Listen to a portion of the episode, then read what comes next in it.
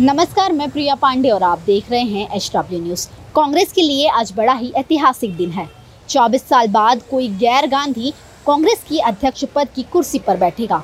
22 साल बाद कांग्रेस के अध्यक्ष पद का चुनाव हुआ था, जिसकी आज गिनती शुरू हो गई है। आज सुबह 10 बजे से वोटों की गिनती होनी शुरू हो चुकी है।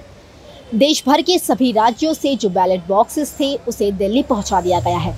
वहाँ पर वोटों की गिनती शुरू हो चुकी है। इसी बीच शशि थरूर के खेमे की ओर से ये आरोप लगाया गया है कि एक बैलेट बॉक्स के साथ फर्जीवाड़ा हुआ है, जिसके बाद शशि थरूर के इलेक्शन एजेंट सलमान सोज ने उत्तर प्रदेश के सभी वोट रद्द करने की मांग की है। ये मांग उन्होंने लेटर लिखकर की गई है। आपको बता दें कि कांग्रेस अध्यक्ष पद में पड़े वोटों की गिनती जारी है। इस बीच रिपोर्ट्स द्वारा मिली जानकारी के अनुसार 60 प्रतिशत काउंटिंग पूरी हो गई है। वहीं 90 प्रतिशत वोट मल्लिकार्जुन खड़गे के पक्ष में पड़े हैं। कुछ देर में कांग्रेस नए अध्यक्ष के नाम की घोषणा कर सकती है। इस वीडियो में हम आपको पूरी जानकारी देंगे, लेकिन उसके पहले अगर आप हमें यूट्यूब पर देख रहे हैं तो हमारे चैनल को सब्सक्राइब करें। अगर आप हमें फेसबुक पर देख रहे हैं तो हमारे पेज को लाइक और फॉलो करें। साथ ही अब आप हमारी सभी खबरें वीडियो और लाइव टीवी को एक क्लिक पर एच डब्ल्यू एप्लीकेशन पर देख सकते हैं जिसे आप प्ले स्टोर से डाउनलोड कर सकते हैं। अब बात करते हैं चुनाव की। 17 अक्टूबर को चुनाव हुए थे। देश भर के कई राज्यों में ये चुनाव हुए थे जिसके बाद 9,500 लोगों ने वोट किया था। अगर हम उसका उसकी आंकड़े की बात करें तो छियानवे प्रतिशत लोगों ने कांग्रेस के अध्यक्ष पद के लिए चुनाव के लिए वोटिंग दी थी। अब सवाल ये उठता है कि किसका पल्ला सबसे ज़्यादा भारी है? ये चुनाव मल्लिका अर्जुन खड़गे वर्सेस शशि थरूर के बीच में हो रहा है।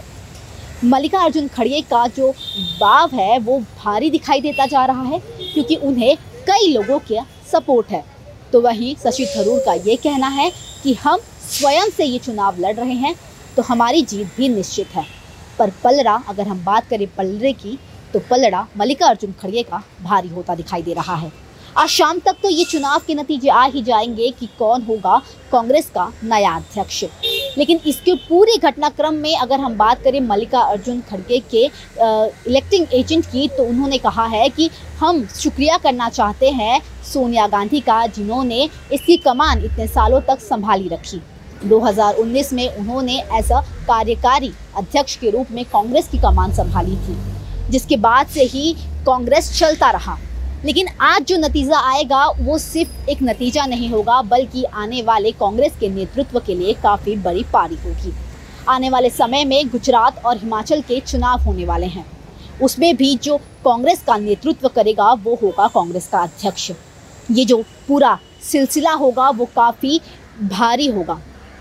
अपनी आइडियोलॉजी अपने चुनाव में जीत, ये सब कांग्रेस का अध्यक्ष डिसाइड करेगा।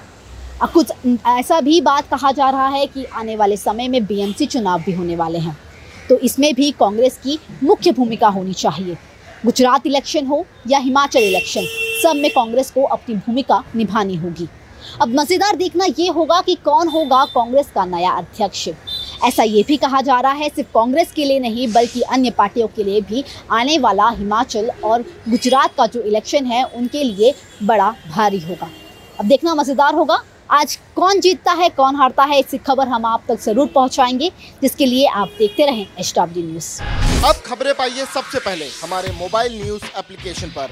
एंड्रॉइड या आईओएस प्लेटफॉर्म पर जाइए एच डब्ल्यू न्यूज़ नेटवर्क को सर्च कीजिए, डाउनलोड कीजिए और अपनी सुविधानुसार भाषा का चयन कीजिए। खबरों की भीड़ में अपने काम की खबर पाते रहिए।